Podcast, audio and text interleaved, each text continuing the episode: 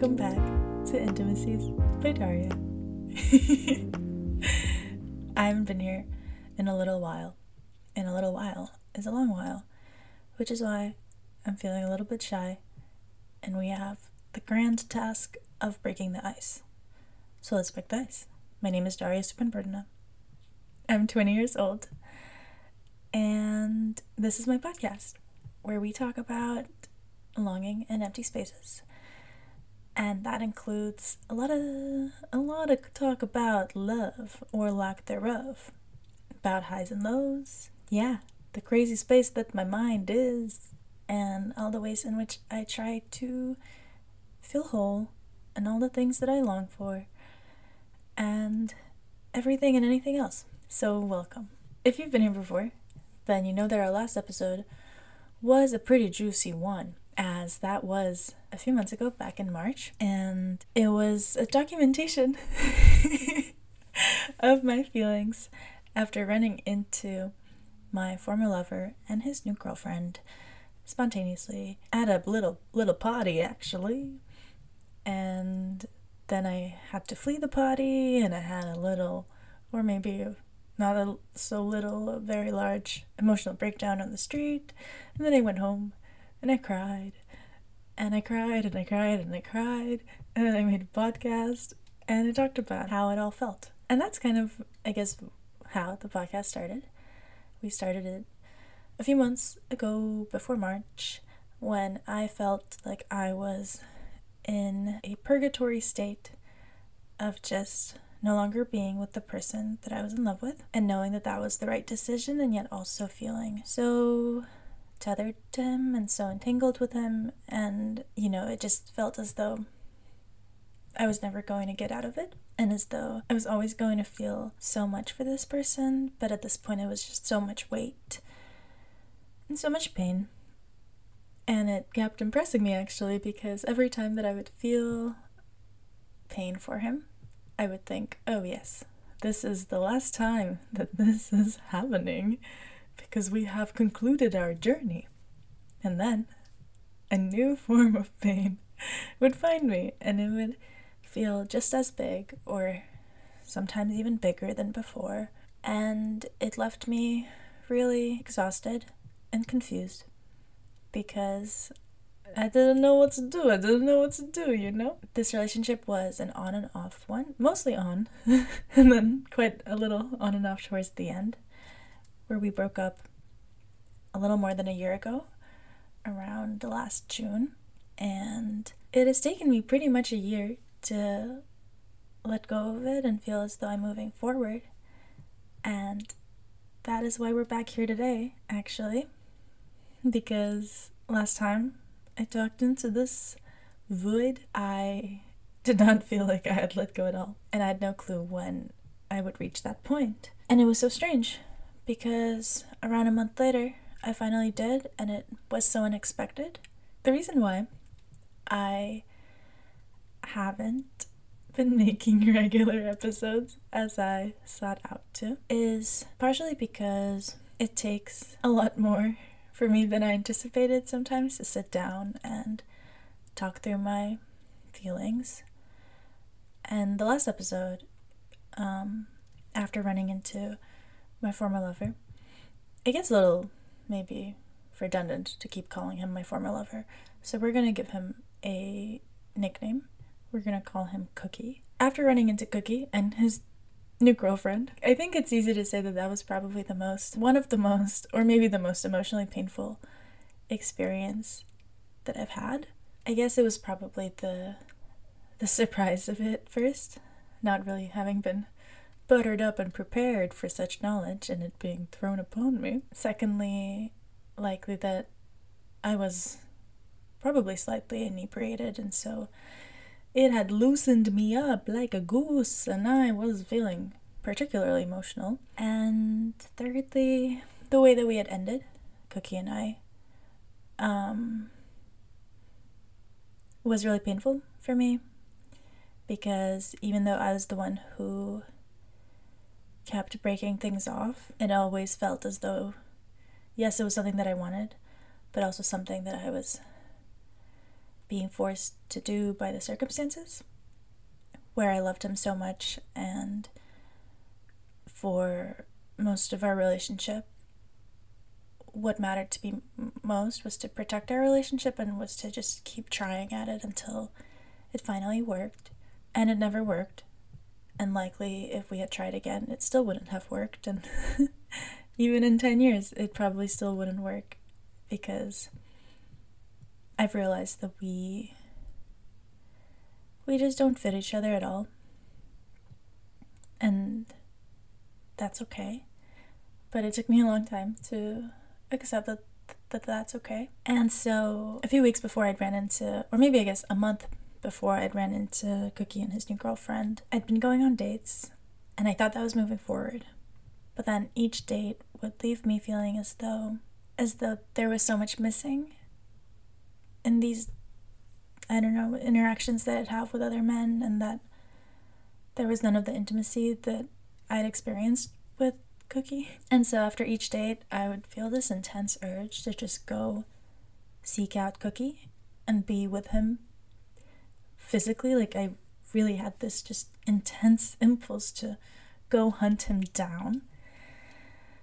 And I would do that actually. I would try, and it would gradually um, dawn upon me that he wasn't responding to my messages anymore and he didn't want to see me anymore. And that was really painful because I guess just gradually feeling the person that you love let go of you and almost watching it happen outside of your own body is really difficult, of course. I think, especially with on and off situations, it's strange because there are so many endings, but it's never really an ending because it's on and off, and you anticipate that you're gonna get back together with this person, and you're still talking, and the breaks within during which you're not together. And so when this started happening, again, this was around um, March, February, I realized that this was the end, that there wasn't gonna be another chapter, another attempt.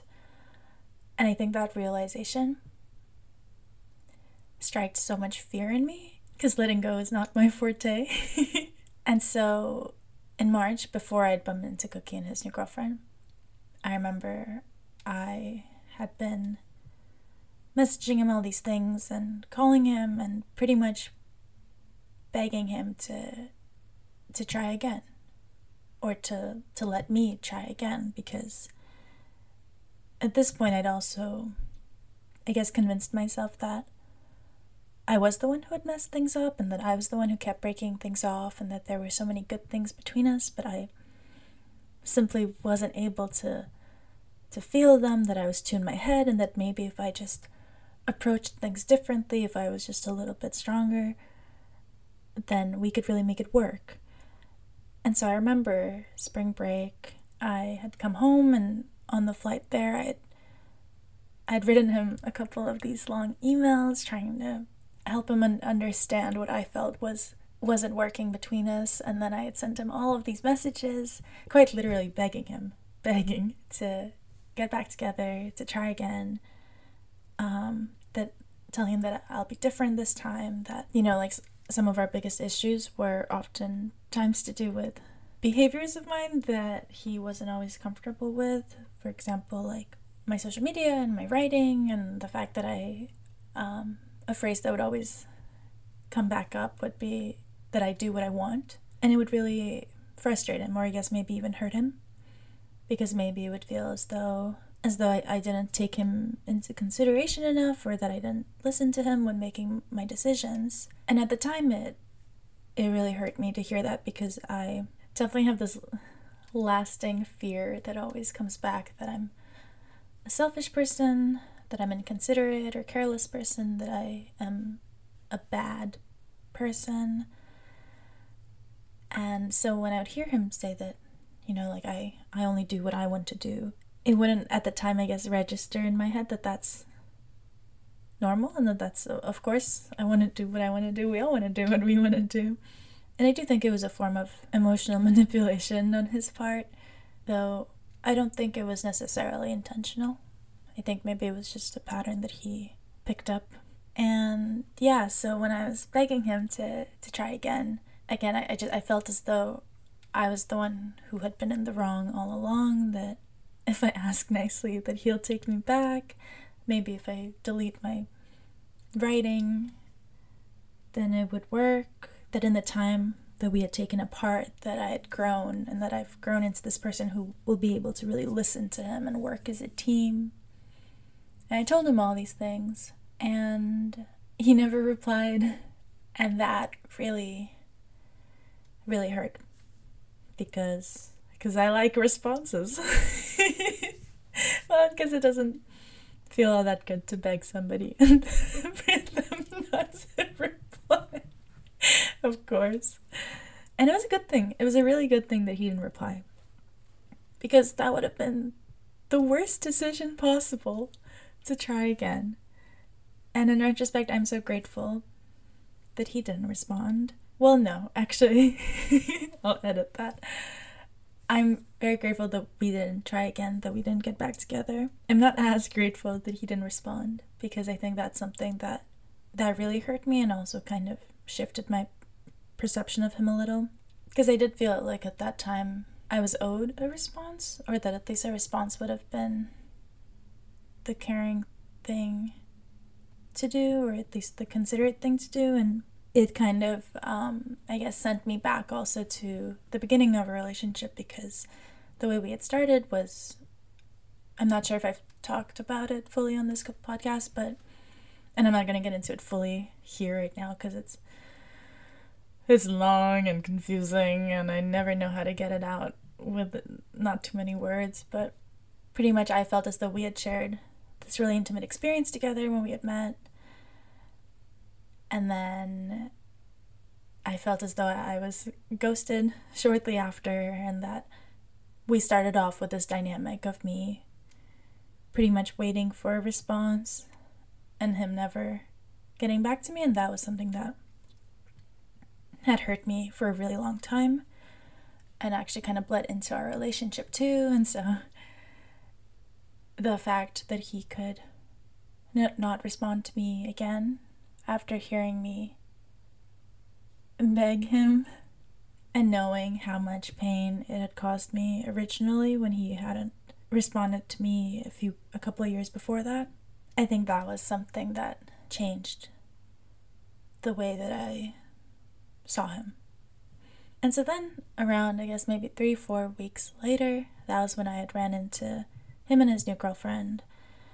And that was why a big part of why last episode, I was so debilitated by the experience, and that is also why I'm only coming back to this podcast right now. Sitting down here and continuing to talk through what I was feeling about this relationship and kind of being sent back into that headspace, I think was very was a lot for me after that the last episode this podcast is simultaneously incredibly cathartic and helps me process things and better understand how I feel and how to move forward from those feelings. And at the same time, it's similar to my writing, for example, where you really have to sit with it all and you can't quite escape the feelings, and instead, you have to just dive headfirst into them. And so I think I needed a bit of a a vacation from from those emotions maybe. And it's good because now that I'm sitting down here again, I, I feel how drastically differently I feel to the way that I felt in March. And it's nearly surreal because, again, when I was going through all of that, I just had this weight of hopelessness, I guess, in terms of time and feeling differently. I just felt as though this was never going to end. And then it did end. And I'm going to talk you through that. And another thing to add, I guess, in terms of why I've taken so long to make another episode, is that I've tried to make more episodes. I've actually sat down around three times between March and now and have recorded full episodes. But then when editing through them, I would listen to myself and I didn't feel as though what I was saying was what I wanted to put out there. And I was very it was very confusing actually because I guess with this podcast my one of my ambitions for it is to try to be as honest and raw as I can be and to really see whether I, I can construct a genuine feeling of intimacy between myself and, well, you. And so documenting things as they happen, I think that's very important because time seems to oftentimes change our memory of emotions. And I want to find the right balance between documenting what I'm experiencing and also doing it thoughtfully and reflectively and trying to deliver things in the softest way that I can. And up until a certain point, I, up until now, pretty much, it was very impossible for me to be soft when it comes to talking about cookie. cookie. that's, I guess, that's where I want to. I mean, I know I've already been blabbing on, but this is the first part of the podcast. So, what I want to talk about is how angry I've been for a while and how I've only recently, and by recently I mean probably three, four weeks ago, stepped out of that anger finally. Like the episodes that I had recorded, I hesitated putting out there, and I'm glad that I went with not putting out there actually because they're not what I want to stay out there. Even though everything I say here I feel like is me, I also know that I'm someone who's so influenced by my emotions and that my emotions can be very all consuming and bias me and change my perception of what happened. And I mean, that's most people, of course. And so I'm glad that the times that I'd sat down, I talked things out and said what I needed to. But I'm glad I didn't put it put it out there on the internet because those emotions have now passed and I think I've returned to a part of me or a version of myself that feels most like me and that version is somebody who's who tries to be quite soft with myself and with other people and in the episodes that I tried to sit down and record, I couldn't do that. I was really angry, and it hardened me. It hardened me towards Cookie, towards the way that I'd seen our relationship, towards myself, even, I think, towards the my hopes for what comes next in terms of my love life. And I'm really excited to be sitting down right now and sharing all these juicy things about myself with you again because I feel like I finally have come to this place where I can make the kind of content I really want to be making, and that content is just again to be as soft with myself and to be as soft with with the men who pass in and out of my life and um yeah, because I think also maybe listening to softness, it can provoke softer parts inside inside ourselves. That's why I set out to do this podcast, and that's what, how I want to move forward with it. Around April, I guess a month after I'd ran into Cookie and his new girlfriend and felt all that pain, and you know, the weeks that followed, um, I don't remember them too closely now. But I do remember things just being very simplified and reduced to routine and to just getting out of bed, getting to school, doing what I had to do to, I guess, stay afloat. And as time went on, it, it got easier. And it was nice because I think I, because of the on and off nature of our relationship, I had lost hope in the idea of time being a healing agent because I felt like so much time had passed that you know, it was already almost a year and I still was so stuck, so deeply stuck on this person and on the feelings that they provoked in me. And then finally, I was feeling it. I was feeling time accumulate. And I think, and of course, this is actually a pretty obvious thing to say, but it was not as obvious for me. Or maybe it was obvious, but it was it had taken me a long time to get to a place where I was able to do this. And by this, I mean to let time accumulate with the right distance. Because during that entire, basically all those months before that, we were over, but it was hard for me to really grasp my head around that. And I think maybe for both myself and Cookie, that rang true, and that we kind of both felt as though there was just something left to fix, to change, to work through, and then we could get back together, and then things will really work out this time. And the reason why I kept breaking things off was because it was so, I felt it in my bones that that, that wasn't the case. And my intuition was telling me that something about us just doesn't work, and that, like, sitting there and trying to be together was poisoning us more than it was getting us anywhere. And so I knew that. I felt that in my bones. And yet at the same time, my head and my heart, they. I mean, they wanted to be with Cookie and they missed Cookie and they missed the intimacy between us and Cookie.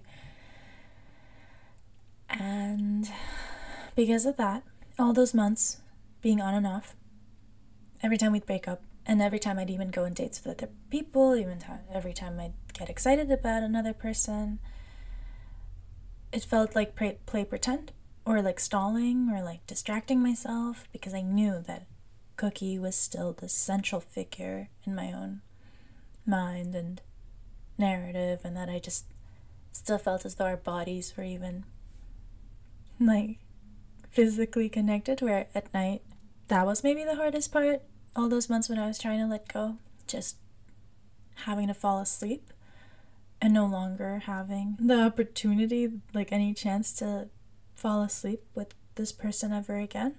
That was really painful because I love intimacy and I, I love physical intimacy. And I think falling asleep with someone is, at least for me, the best embodiment of that or the most satiating embodiment of that. And just the prospect, like thinking about the idea. Oh, my voice is getting funny. Okay, it's back. Thinking about how I might never ever again fall asleep with them was uh was a little heartbreaking and also I, I was lonely and I'm still lonely. I still think a lot about just falling asleep with another body, but not just any body, like a body you feel that close to. Yeah. So time was it was moving forward, but it didn't feel like it was moving forward. And then suddenly, one day, close to the end or the beginning of April, I just I realized that I had somehow, somewhere along the way, stepped out of being in love with him. And it's so strange because I really am not sure like what exact thing or event, point in time to attribute it to, but I remember it, it feeling very this moment just clicking for me, kind of looking up and thinking, oh wow. Yeah, I don't think I'm, or actually, I know that I'm, I'm no longer in love with this person. And when that point hit, that made it so much easier to let go and detach myself because that's when I started to see things that took place between us and certain dynamics within our relationship drastically different than I had before.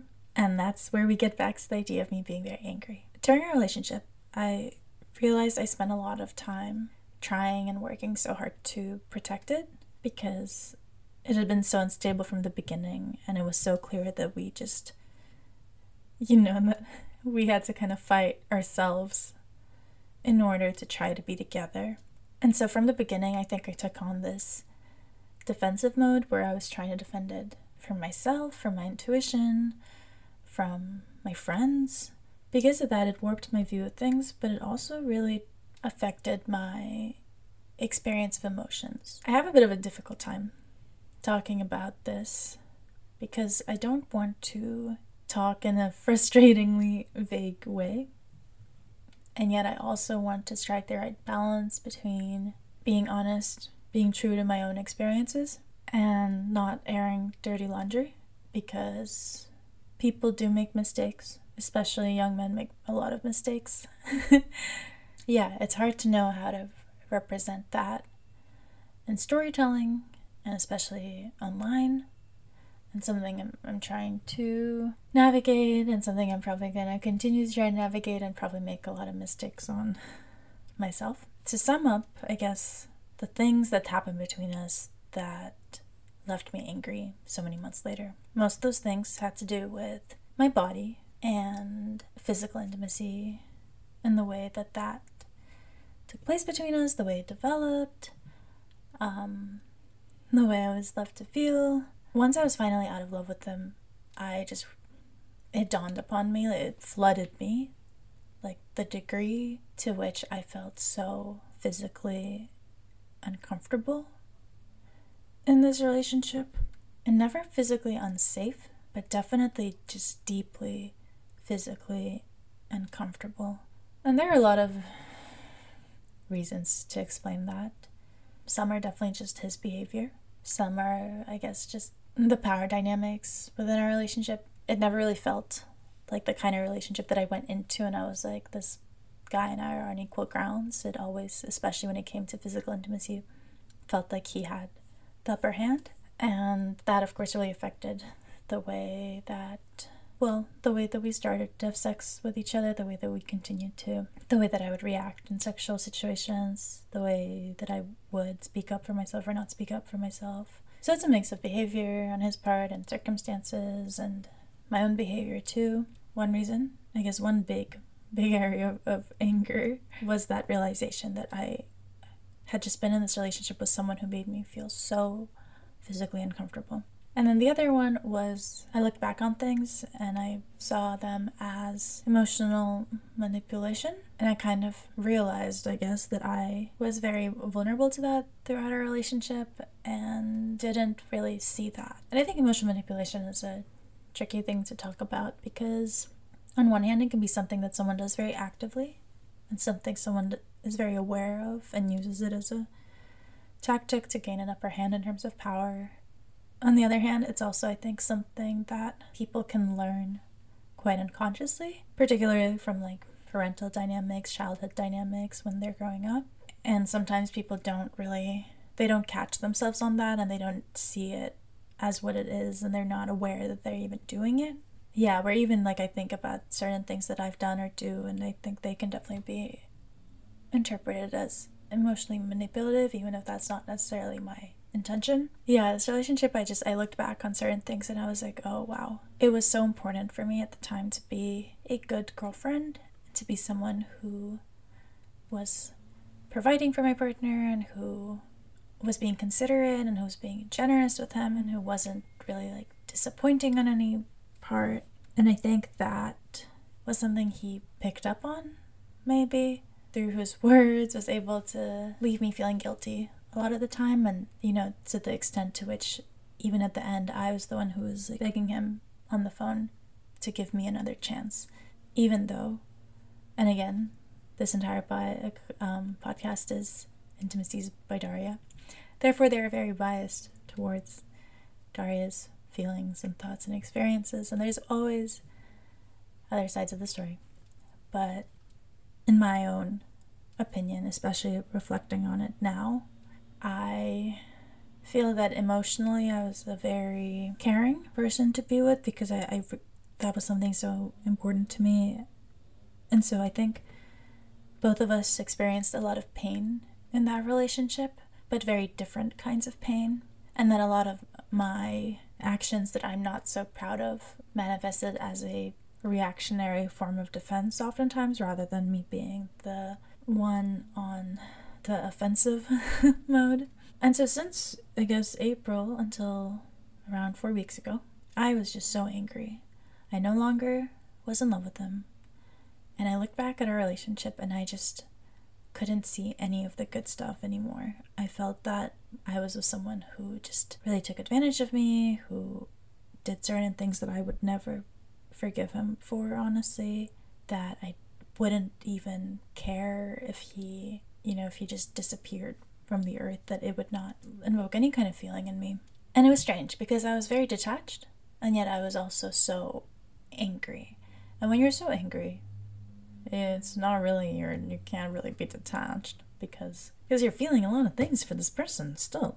And I remember, like, I told my friends and I told my therapist how I just have realized I'm so angry and that I don't see any motivation to feel otherwise. And that it's not the kind of anger that's consuming me, and that it doesn't feel like it's taking a up a lot of space in me, and that I have no reason to to f- forget and forgive, and so I won't.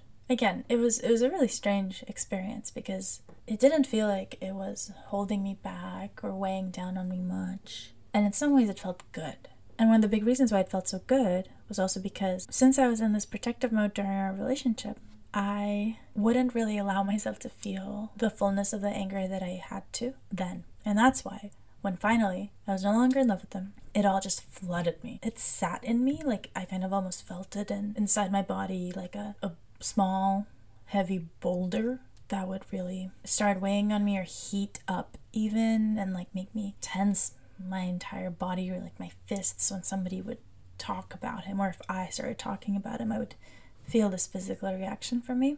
And I didn't want to let it go because I felt that I almost that I deserved to feel this anger, that I almost had that somebody robbed me or that I had robbed myself or circumstances had robbed me of, of that experience at the time that things had happened and that I had let things go that I shouldn't have to his face. And yeah, now I was just I was like, yeah, why why can't I be so angry? I should be so angry. I should have been so angry then. And I feel like I let him get away with certain things and that I shouldn't have been so soft and forgiving and protective over things at the time and that it had really etched away at me and never really allowed him to understand the impact of his actions. That's that's how I was feeling between April and a few weeks ago. And I didn't think I would let it go because again, I kind of set out not to let it go. And then this crazy thing happened where I did.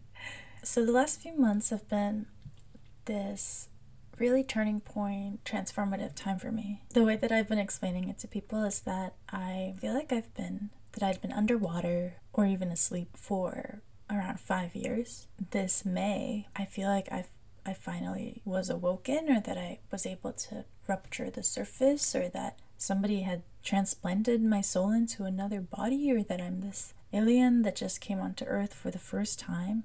And the reason why is definitely a lot to do with Cookie and having to work through so many things during a relationship, after, and it just completely, pretty much taking a wrecking ball to my conception of who I am and tearing me down so fully in a way that was so painful and like had me at my lowest low at some point and made me feel so unsure about who the hell I am and made me also feel so insecure about who I am. And then when I finally, you know, realized that things were the final end between us and fell out of love with them and felt all this anger and I think things kind of started to come together again where you know if I would describe it visually it's like if you're this figure that somebody sledgehammers and then suddenly all the pieces kind of start to like i guess magnetically be attracted to one another again and gradually create this structure build up this structure.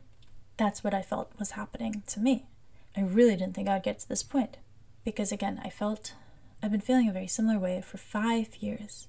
At my lowest lows throughout those five years the recurring thought would be what if this is the way life is always going to feel what if this is the way that I am? What if it's always going to be so hard? And I hate saying that on one hand because I also believe myself to be the luckiest person in the entire world when it comes to just material possessions and security and love and yeah, like I, I just couldn't be more grateful. Talking about how hard life is sometimes feels so ridiculous because I know it's a bajillion times harder for most people in the entire world. And yet at the same time, you know, I get a I get in my head very much about what I put out there and especially this kind of podcast where I'm just monologuing into this void because I want to be self aware and I don't want to say things that are out of touch. And so sometimes I sit there and I'm like, what is the point of me just sitting here and talking about my emotions and me, me, me, and how hard I have it, la la la. And I hate if that's the way it comes across because I don't want it to come across like that at all.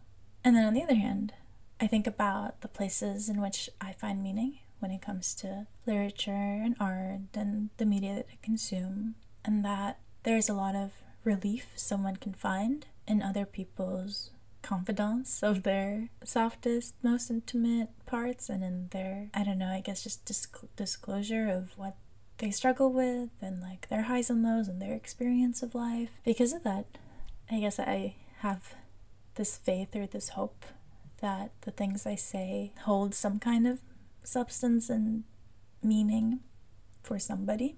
And that hearing about people's emotional experiences, even if they come from very different backgrounds from you, that can help you within the context of your own life. And I think, like emotions, that's one thing that's so universal about the world we live in, where most people, if not everybody, struggle with that, whether it is the fact that they feel like their emotions are so intense that they can't control them, or that they have to repress them, or that maybe they feel as though they don't feel enough, that they're numb, or that their emotions get in the way of like the right decisions they feel like they have to make. Emotions, and especially pleasure and pain, are these things that you can't escape from, and like everybody knows in some degree, in some way. But we're getting distracted.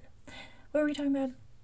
Oh, yes. I felt like I reached this turning point and that I was now this alien on Earth. And it was because after five years, I finally felt as though I just I wasn't drowning. And for five years, it felt emotionally that I was just constantly being swept up in the waves of my own feelings and these intense highs and lows, or just these durations of flatness that felt too flat to me, and as though I wasn't experiencing enough. And this really, this big, I guess, feeling of emptiness and that I would just go through the motion of things, of daily routines, and it wouldn't feel enough. And that's why my love life, for example, has always taken up so much space in me in terms of my feelings, but also just my thoughts, and why I, in the past five years, have been so dramatically provoked by experiences within my love life. Because I would put so much, I would put everything on the idea of love and on my experiences of intimacy. And I would, you know, when I'd have a crush, it would be like the most incredible time of my life and yet also the most painful. But when I wouldn't have a crush, that's when I felt as though I was just walking through this desert and that life wasn't full enough without somebody to feel all these things for. And I thought it was going to be like that forever. And then two months ago, things shifted so dramatically where it really just felt like taking, finally taking this big breath of clear air. And it's been really nice. it's been nice. It's been weird. I feel like a new person. I feel like also as though I've been returned to this much younger version of myself that I was when I was like 9, 10, 11 years old. Again, a big part of that I think is just finally being able to come out of the other side of this relationship and this breakup. Another big part of it is that I did DBT, dialectical behavioral therapy, um, this past fall, very much because I just had the biggest low that I'd ever had, where I was feeling quite depressed and isolated and lonely, and honestly, quite suicidal too. Because of that, it led me to do DBT, and that I think was definitely a life changing experience, and yet also something that I didn't really feel the fruits of until much later, until probably a few months ago. And I want to do a whole episode on DBT, but also just my um, experience with mental health in less abstract terms. Yeah, so we're going to talk about that in the near future. Don't you worry if you're worried, which you probably were not worried, which is good because it's good when you're not worried. But another thing that I think really changed things for me, and this is when we get to the part of the podcast that I'm excited to talk about because we haven't been excited on this podcast ever, actually, because so much of it has been about Cookie and the heavy feelings that I was working through. And I feel like we finally arrived at this new era. And this new era is when I finally have all these feelings for other people and especially for this one person who I feel like has actually been a, a very unexpected and misplaced, strange, confusing, maybe unexplainable reason for why I feel really different than I ever have in my life, and why I was able to finally fully let go of Cookie, and also why I was actually able to fully let go of any anger that I have for Cookie. Because that's the thing. I let go of it and I'm not angry anymore and it's nice because I can I look back on our relationship now and I see the points in which I feel as though I was taken advantage of and yet also I can step back into the, the good parts too and it it's weird because it hurts. It's painful especially knowing that now he's so moved on with someone else and it seems like maybe is building this future with someone else and when I am so far from being with someone else or building anything with anyone at all. And yet it feels so much nicer than being so angry and being so hardened toward things. And when I was angry, I felt as though it wasn't taking up room. But now that I'm no longer angry, I do feel how much room it was taking up because I feel so, so much relief and so much space inside me. And sometimes I still get angry, I guess, maybe a little. Or I feel this like impulse towards leaning into the anger but then I think about how I experienced a lot of pain in our relationship, but I think he experienced so much too. And it was a very different kind of pain, but still pain. And I think his pain, a lot of it probably came from from really believing that I was his person and that if we did the right things, we could really make it work. And I think he was probably left feeling oftentimes as though he just couldn't seem to get it right. And then kind of was able to make me feel as though I was the one who was not able to get it right. But I think all of that must have been so painful too. And because of that, I'm I think back on things and I'm glad that they didn't work out. And I'm so glad that he's with someone new. And I really hope that they're very happy together. Yeah, I really hope that things are so much easier with this new lady friend than it was with me. And it's a funny thing because it it's so much more hurtful to allow yourself to be soft, especially when there are still things that like when you think about them too much, they they have the power to hurt you. And yet it also leaves you feeling so much more at peace, I think, and I I mean, I've always been someone who appreciates a degree of pain and the melancholia of it. I guess what I think about is also that the bravest thing that you can do is to allow yourself to be hurt and feel the hurt and find it in yourself to not be hardened by it. And of course, there are lessons that one learns in terms of maybe being less naive and holding your own ground more. But I think holding on to your softness in terms of how you approach yourself and how you approach others, and especially how you approach people who hurt you, that can be a really powerful thing. And it can really like leave you feeling as though you as though you're on top of the world and as though you have so much space inside yourself to be however you want and that you have all this will to be a lot more vulnerable than other people because I think so many people are so scared of being vulnerable and soft. And it makes sense because so many people go through so much pain. And I think it's also very easy for me to be soft because, again, I feel like I've been dealt so many lucky cards in terms of my own life. And that, while of course I experience or have experienced a lot of emotional pain throughout my life. The circumstances in which I have have been so much easier, and it is so much more difficult when you're dealing with emotional pain, but also with physical pain or with material insecurity, your ability to feel safe and feel that you have a home and feel that you have everything that you need in terms of just being a human being. Okay, now we're going to get to the juicy part, as I mentioned before, the most exciting part. And what I'm talking about is that I, shortly after I stepped out of love with Cookie, at the end of April, I went on this date. And I'd been going on dates since last fall. And I feel like I've gone on a bajillion dates. Bajillion of them. Um, most of them, or pretty much all of them, off the internet, of um, apps like Hinge, Tinder, Bumble, etc.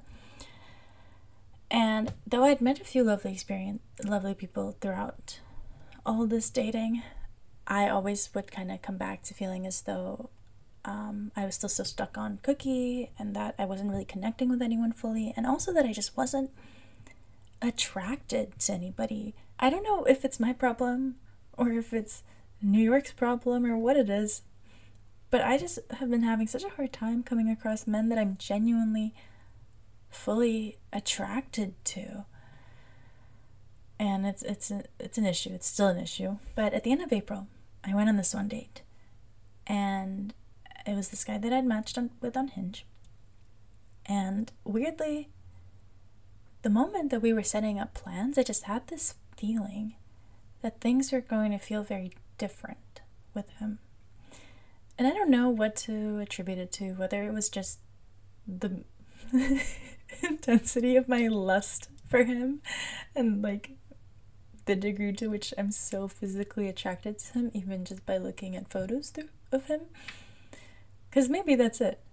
But I don't like to think of it that way because I don't think it was just that. I think it was some kind of strange, nameless intuition, too, or this like karmic knowledge.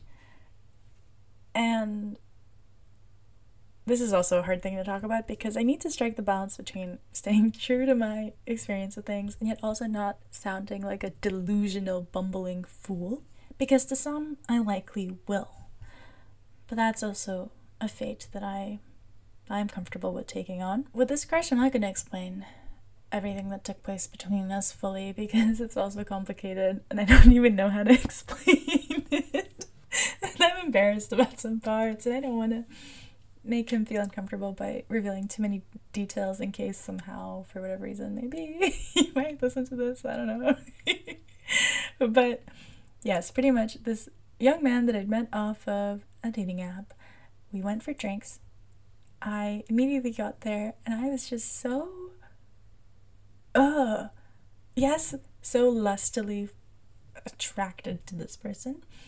But also, I don't know, I just felt so immediately just like charged with energy and yet also so comfortable and familiar and as though I could like share any part of me and so excited about everything that I was saying and so intent on listening to him and just being in his proximity. Yeah, and I don't I still don't understand it fully.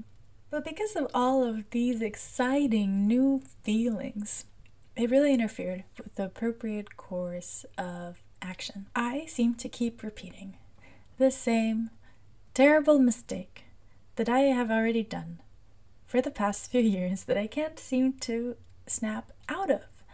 And I think maybe this will be the last experience, hopefully, and maybe finally the time when I learn my lesson. And the lesson is so simple and is shoved down young ladies' throats growing up anyways, so I'm not sure why I seem to have regurgitated it all up and not absorbed it and just can't seem to stick with it. But what I struggle with is not getting too well, not getting physically intimate with someone too fast. And it's the kind of thing where it's not with anybody at all. Um, because again, weirdly, it seems to be really difficult for me to be attracted to anybody in this darn city. But the way it functions is that when I meet somebody who I am really excited about, it's really hard for me to put a foot on the brakes. One part of it is just because I am a lusty young woman, and when I feel lust for someone, oh my gosh, it's a little consuming. But another part of it is also I just get so swept up in in all of the feelings and the act of being with them and the developing intimacy between us two. And I think I just live under this delusion that being physically intimate with someone does consummate a kind of emotional intimacy and that maybe it'll lead to something extraordinary. And yet, it just simply doesn't. Or at least in my experiences, it simply has not. And that it just continues to get me into these situations where I feel like I really want something particular and that I hold no power. And it makes me act out like a crazy lady. And if I'm being frank, I think most ladies are crazy because I think society drives us to be a little bit insane in the most wonderful way, also in a bit of a terrorizing way. But I, I wouldn't have it any other way for myself. But I will say, I think my behaviors when it comes to the men that I fixate on are a little bit crazy in perhaps an unusual way. And mostly because I do intend for it to be that way. I like knowing that I stick out of the crowd in terms of my craziness or unusualness. But we're getting ahead of ourselves. Where were we? So, yeah, we met, we had a lovely time, and he took me home and he seduced me. And it was awesome. and I shouldn't have let it happen. I shouldn't have. But if it happened, I mean, I know that if I was in the situation again, I probably still would have let it happen because I'm excitable and I'm sensual and it felt so good to finally meet someone that I was so attracted to. And then also just someone that I felt so strangely unexplainably connected to and just really comfortable with and like charged by. Especially because Cookie and our relationship and my feelings for him at this point had taken up two years of my life, where for two years I was so fixated and stuck on this one person and somebody who just progressively kept weighing down on me and weighing down on me. And so when suddenly I meet this person for whom I feel all of these things for, out of the blue, it was one of the most exciting moments of my life. and that's a big statement, but I'll stand by it because I like a good big statement. I know I made a mistake by letting him seduce me. Uh, but I know I I've that's just the place that I was in, and that's okay. Maybe it means that I am a filthy whore. and maybe it also just means that I am someone who feels a lot of things and I'm someone who really enjoys intimacy and I mistake physical intimacy for emotional intimacy and it gets me into trouble.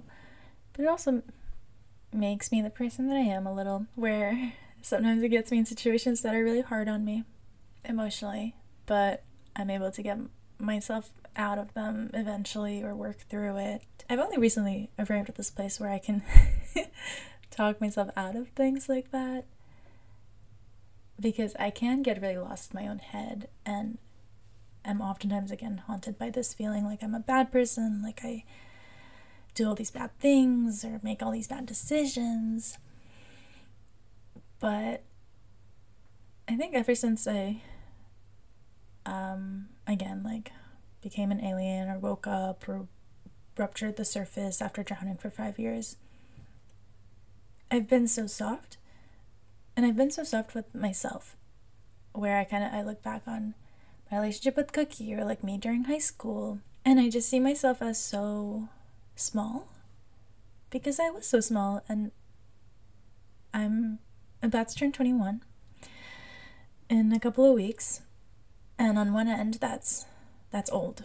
And I feel myself um, beginning this new chapter of my life where I am meant to mature and I am trying to work towards that. And yet it's also just giving me given me this perspective of of how young I am and how little I know and how I've been in a lot of these situations where I simply didn't have the right tools to navigate them and that nothing I've done when I've made wrong decisions have been with bad intention. It was just the way things went and and that that's okay. And so with my crush, yes, on one hand, oh, I'm frustrated because I know I shouldn't have. I shouldn't have been seduced. I shouldn't have let it happen. And yet also on the other hand, it was awesome. and it helped me understand certain things about me. Number one is that I realized that I really love sex. I love it. I really, really, really love sex. And I know that's a very not very groundbreaking statement to make, Daria. Most people really love sex, obviously. And since if you know me off social media, you probably assume that anyways because uh, I'm constantly talking about it. But if you followed my rating, and maybe if you've heard me talk on this podcast, then you've probably picked up on the fact that sex is something that occupies a lot of space in my mind, but also has made me feel so uncomfortable pretty much from the beginning that I've started having it. And because of that, I didn't really think I liked sex actually until meeting my crush because it was something that felt so complicated and difficult and left me feeling so insecure and something that I felt as though I was continuously either being taken advantage of within or that I was never really that I was having a lot of sex that I didn't really want to be having. That's the simplest way to put it. Yeah, man. When you're having sex that you don't want to be having, of course you don't think you're gonna you're not gonna like sex. because sex is all about wanting to have sex. And I didn't really feel that way until I met this person as fully, I guess, until I met this person. And I don't know why. I think partially again because he is just so attractive to me. And I can't put my finger on exactly. Well, no, I can. I can sit here and explain it too, but. Sorry, okay, no, no, no. See, I get flustered even just talking about it. Where were we? We were talking about sex. Yes, he taught me the wonderful lesson that I love sex. It's so awesome. and I'd love to do it again with him. I'm probably not going to. and why, you may ask? Well, because I acted like a crazy lady. So after he seduced me, you know, we went our separate ways. And then I pretty much just started to pursue him. And by pursue, I mean really just actively be like, hello, I had a nice time with you. I want to see you again. I'm going to this party. Come to this party. Um, I'm downtown. Are you around? just all of these messages that were kind of being replied to, also not kind of being replied to. That if anybody read this, they would likely come away with the idea that I am a stalker. that he is deathly afraid of me. And then I'm not going to get into all the details, but I made him a couple of creative projects to demonstrate my my potent feelings for him and my desire to spend time together. And it was strange because I think all of these things that I did and just the fact that I have been such a crazy lady weirdly put me closer to what I wanted and also so much further away, obviously, from what I wanted. By further away, well, because I clearly scared the man off right from the start. I just didn't hold back and I showed him all of my little crazy cards. And he looked at them and he was like, oh my gosh, this girl is actually deeply unhinged. And yet, I also think it kind of brought me a little closer to what I wanted at the time because I got his attention. what? Well, obviously I got his attention. I don't know how much of it was positive attention, how much of it was negative attention. And yet also, and again, maybe I sound like a delusional fool, I just kept getting this feeling that nothing of which I was doing was actually that of putting, and that in fact, some of what I was doing was a little bit on putting. Maybe? While I was being a crazy lady, I kept getting this impression from him that he kind of liked the fact that I was a crazy lady. And that's kind of why I kept being crazy lady, because I just had this intuitive sense that nothing that I could do would really be that crazy, because I felt like that was maybe what he found rather attractive about me.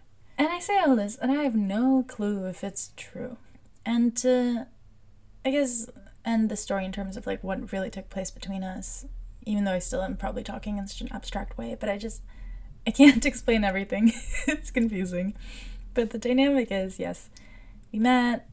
I immediately started being a crazy lady. We met again. He seduced me again. It was awesome again. And then I continued to be a really crazy lady. And then he pretty much told me, uh, hey, I don't think we should see each other because we're clearly looking for very different things. And I was like, look, man, I don't know what you're trying. Sorry. I don't know. I can't. He was like, look, man. No, I was like, look, man. I don't know what you think I want, but what I want is just to spend time together because you make me feel so alive. And then he was like, okay, I guess I will see you again. But then I continued to be a crazy lady, and I pushed the freaking limits over the edge again, as I seem to always do, and I can't stop it. And I don't know why I cannot stop it. It is annoying to me, and it is probably annoying to the men that I fixate on too, because they're like, what the fuck is you doing? But yeah, I can continue to be a crazy lady, and then he had to step in again and be like, okay, seriously, I just don't think it's a good idea to see each other. And I was sad. I was sad because I don't like endings and I don't like letting go. And I just still believe him to be the most attractive person I've ever met. And I don't even know why. Well, no, I do know why again, because he's tall and sexy and just like, oh, a little introverted, but also like charming. And Get a hold of yourself, woman. This is a podcast. I know the reasons why I'm so attracted to him. I think he embodies pretty much every single thing that I'm attracted to in terms of a man. And some of those things are things that really don't serve me. And yet, some of those things are also just like what I want, I think, long term from whoever I'm with. And so, of course, I got overexcited and I got crazy. And I'm embarrassed. I am. a little embarrassed, of course. Because what kind of woman doesn't feel embarrassed when she's a crazy lady towards a man who's like, what's going on? So he was like, okay, we gotta wrap up this show. And I accepted the defeat and I said, okay, I understand. But if you ever were looking for something out of the box in the future, I'm around, baby. And then I had this plan to message him months later, three months later to be exact, and be like, hello, just checking in. But then I ruined my own plan because I messaged him like a month later, actually. Just to, hello, being like, you're still my crush, just to let you know. And then I didn't think he was to respond.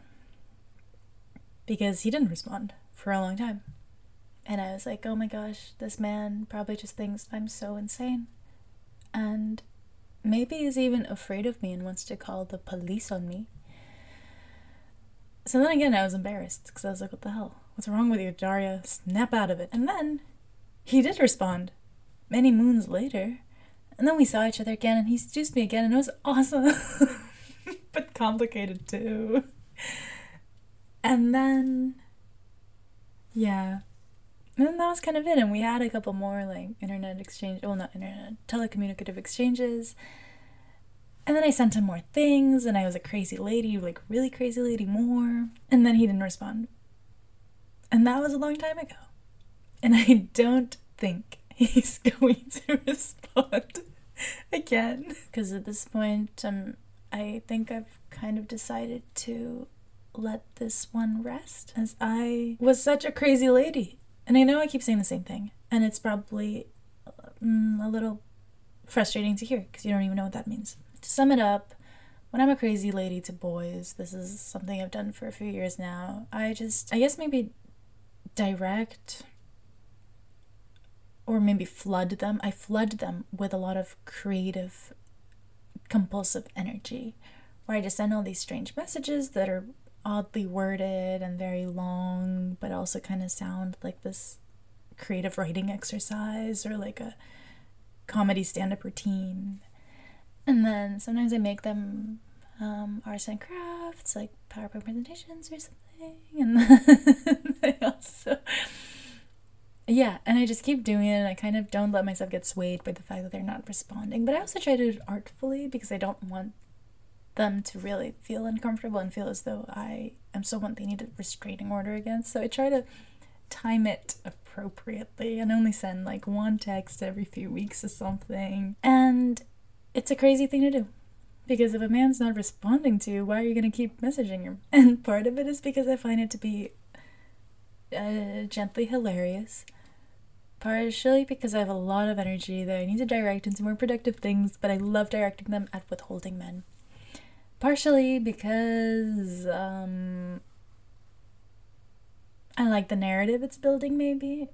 Partially because. Because my dirtiest fantasy, I think, is being with somebody who I don't expect to accept and appreciate all these parts of me, but who surprises me and does. And oftentimes it's these withholding men who somewhat are charmed by these things about me, but also like want to keep me away with a long stick. And it's hard because I don't know why. It's that's the kind of guy that I just continue to be attracted to. Where the relationship I was in, it did start off a little similarly, where I just was a crazy lady towards this boy, and it was for different reasons. It was because um, he was my first experience with intimacy, and it really sunk its teeth into me. And then when he didn't respond, it drove me really just genuinely crazy, not fun crazy lady, like um, very sad crazy lady. But then I ended up with this person who I realized didn't really like a lot of things about me or didn't like them as fully as I wanted them to. Or no, you know what, scratch that. Just genuinely didn't like a lot of things about me and worked his butt off to try to like them about me, maybe, but couldn't do it because we just, again, weren't the right fit. And so it's a dangerous game I play, chasing these guys who I developed these intense crushes on, who I really, oh, I just find so attractive. I'm not even talking about all these guys, I'm just talking about this crush because he's so cute. But where was I? Yes, it's a dangerous game game because when you chase someone who has a lot of reservations about you, if you do eventually get them, what happens if those reservations remain and if they want to edit you and they they don't really they're not as comfortable about parts of you that you want them to be or even parts of you that you're comfortable with that they're not comfortable with. It sucks it's really painful to do that because I did that. And I don't want to be in that kind of relationship again. I want to be with someone who not only balances me, but also amplifies me and makes me feel even more comfortable in my own skin. And, you know, someone who loves all the crazy bits because they know that while they might be a little much, that that's also like what, what makes life feel so much richer and maybe I'm somebody who just really loves feeling alive and that's why I get sometimes lost in certain feelings and why sometimes like I can do these crazy things. And I want to be with someone who sees that and loves it. Loves it. That that's one of the reasons why they fall in love with me. I want it to be that. The fact that they like that I'm intense and that I'm unusual and that I don't always respect certain societal rules and that yeah, and that I, I feel a lot of things and that I don't hold back. I want somebody to really like those parts about me.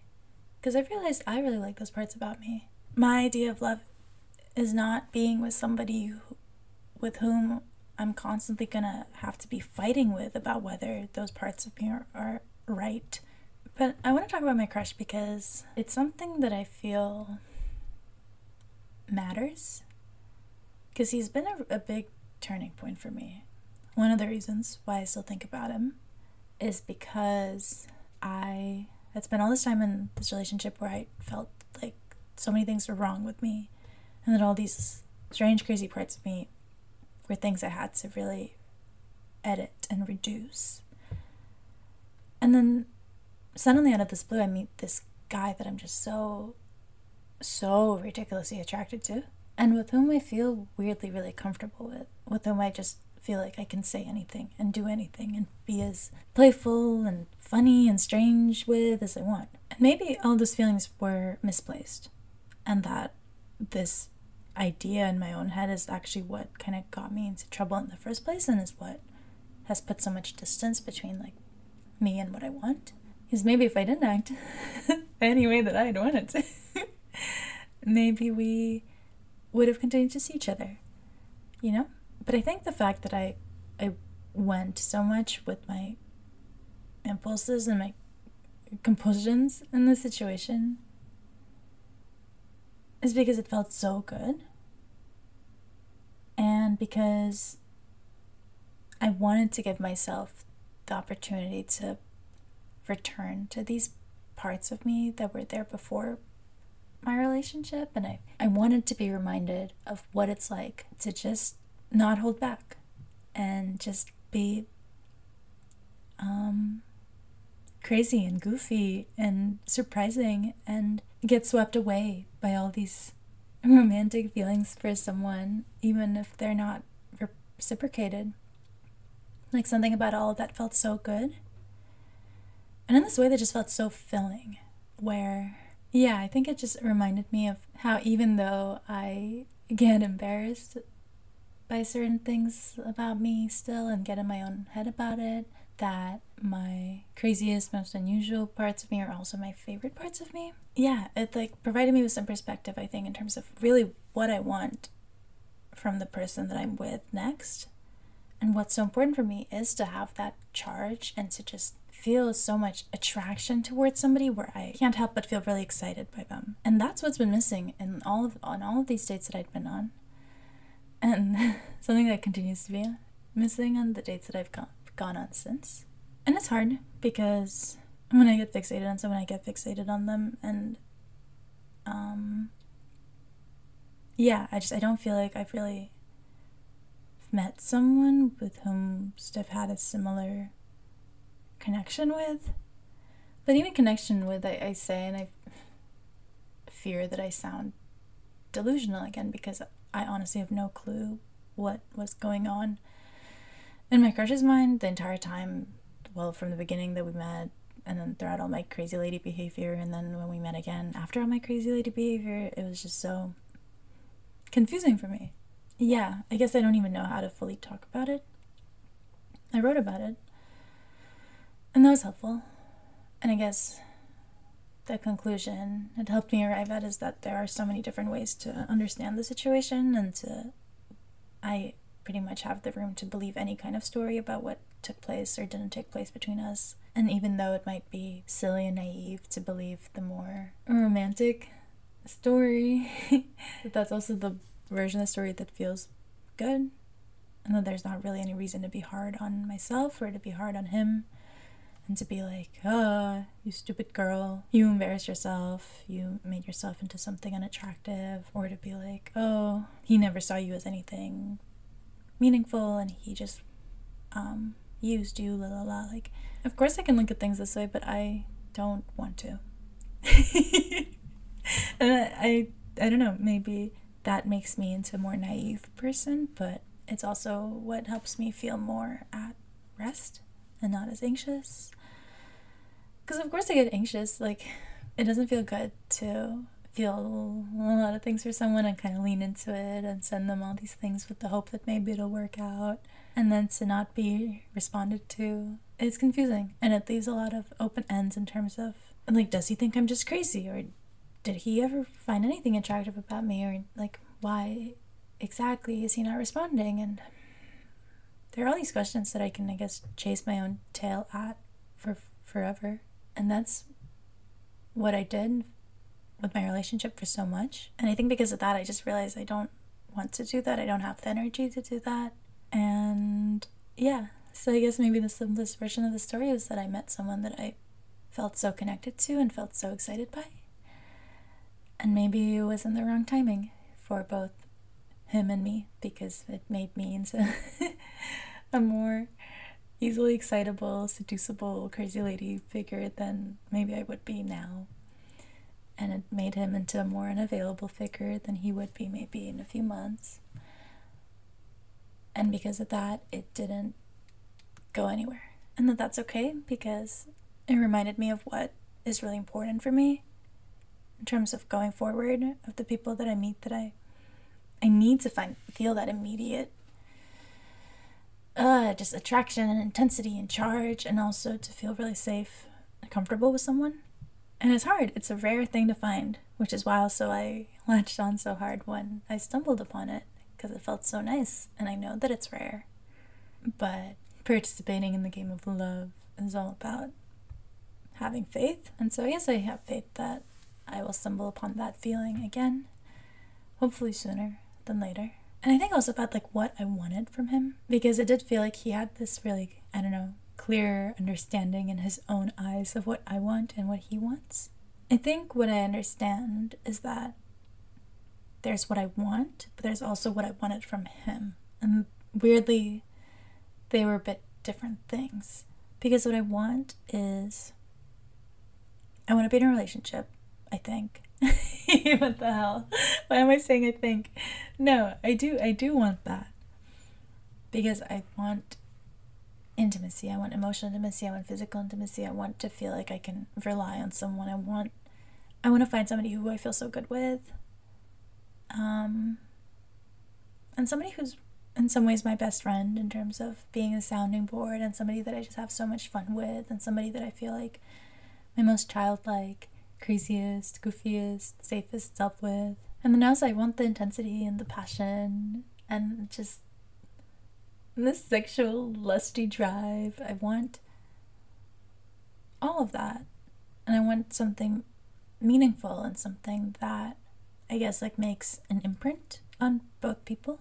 And I know I want those things. And weirdly with my crush, it was that's not necessarily what I wanted from him. And I don't know how much of this is like me just convincing myself of deluded things, but I with him I just really wanted to spend time with him because something about being in his company just made me feel so good. And also not in this like crazy highs manic good sense. I just mean comfortable in my own skin and safe and taken care of and as though I can just do and say and act in whatever way I want to. And also like just so excited but peaceful too. Like he's someone that I just wanted to be in the same room with and like get to know further and like learn to understand. Because also I guess I, I feel like he likely understands a lot more things about me maybe than I do about him because I shoved them down his throat. I just hope I didn't make him feel uncomfortable. Because I like being a crazy lady, but I don't like making people feel uncomfortable. And that's something I really get worried about because I know people see me as a bit of a provocateur sometimes. And I think I am because I'm attracted to provocative things. But I don't like making people feel uncomfortable in terms of like their own selves and like their safety. Like I like making people feel uncomfortable in terms of art, for example, but I don't like making people feel uncomfortable in my interpersonal relationships. I hate that. So I just hope I didn't. And I guess I won't know. And I guess it's okay. Yeah. Just two ships. Sailing by. One's a crazy lady and one's an emotionally unavailable man. maybe that's all it was. Okay. This is a long episode, but I had a lot to share in the time that we spent away from each other. So thank you so much for listening, always, because these episodes are long, and whenever somebody listens, I always think, what? You spent all this time listening to me ramble about my relationship with men? oh my god. It's too kind. So thank you. To finish off, I'm going to give you a few songs. My sister, my younger sister Shantelle, Shantelle Supan Berdina, released an album um, this summer because she is the most talented, hardworking person I know. It's called Trails by Shantelle, S H A N T E L L E. And you can find it on any music streaming platforms. And I love it. It's amazing. And I don't just love it because she's my sister, I love it because it's just an incredible piece of art. Yeah, the things she works through in this music also really fit well with, I guess, the things we talk about on this podcast. So I'd really recommend listening to the entire album.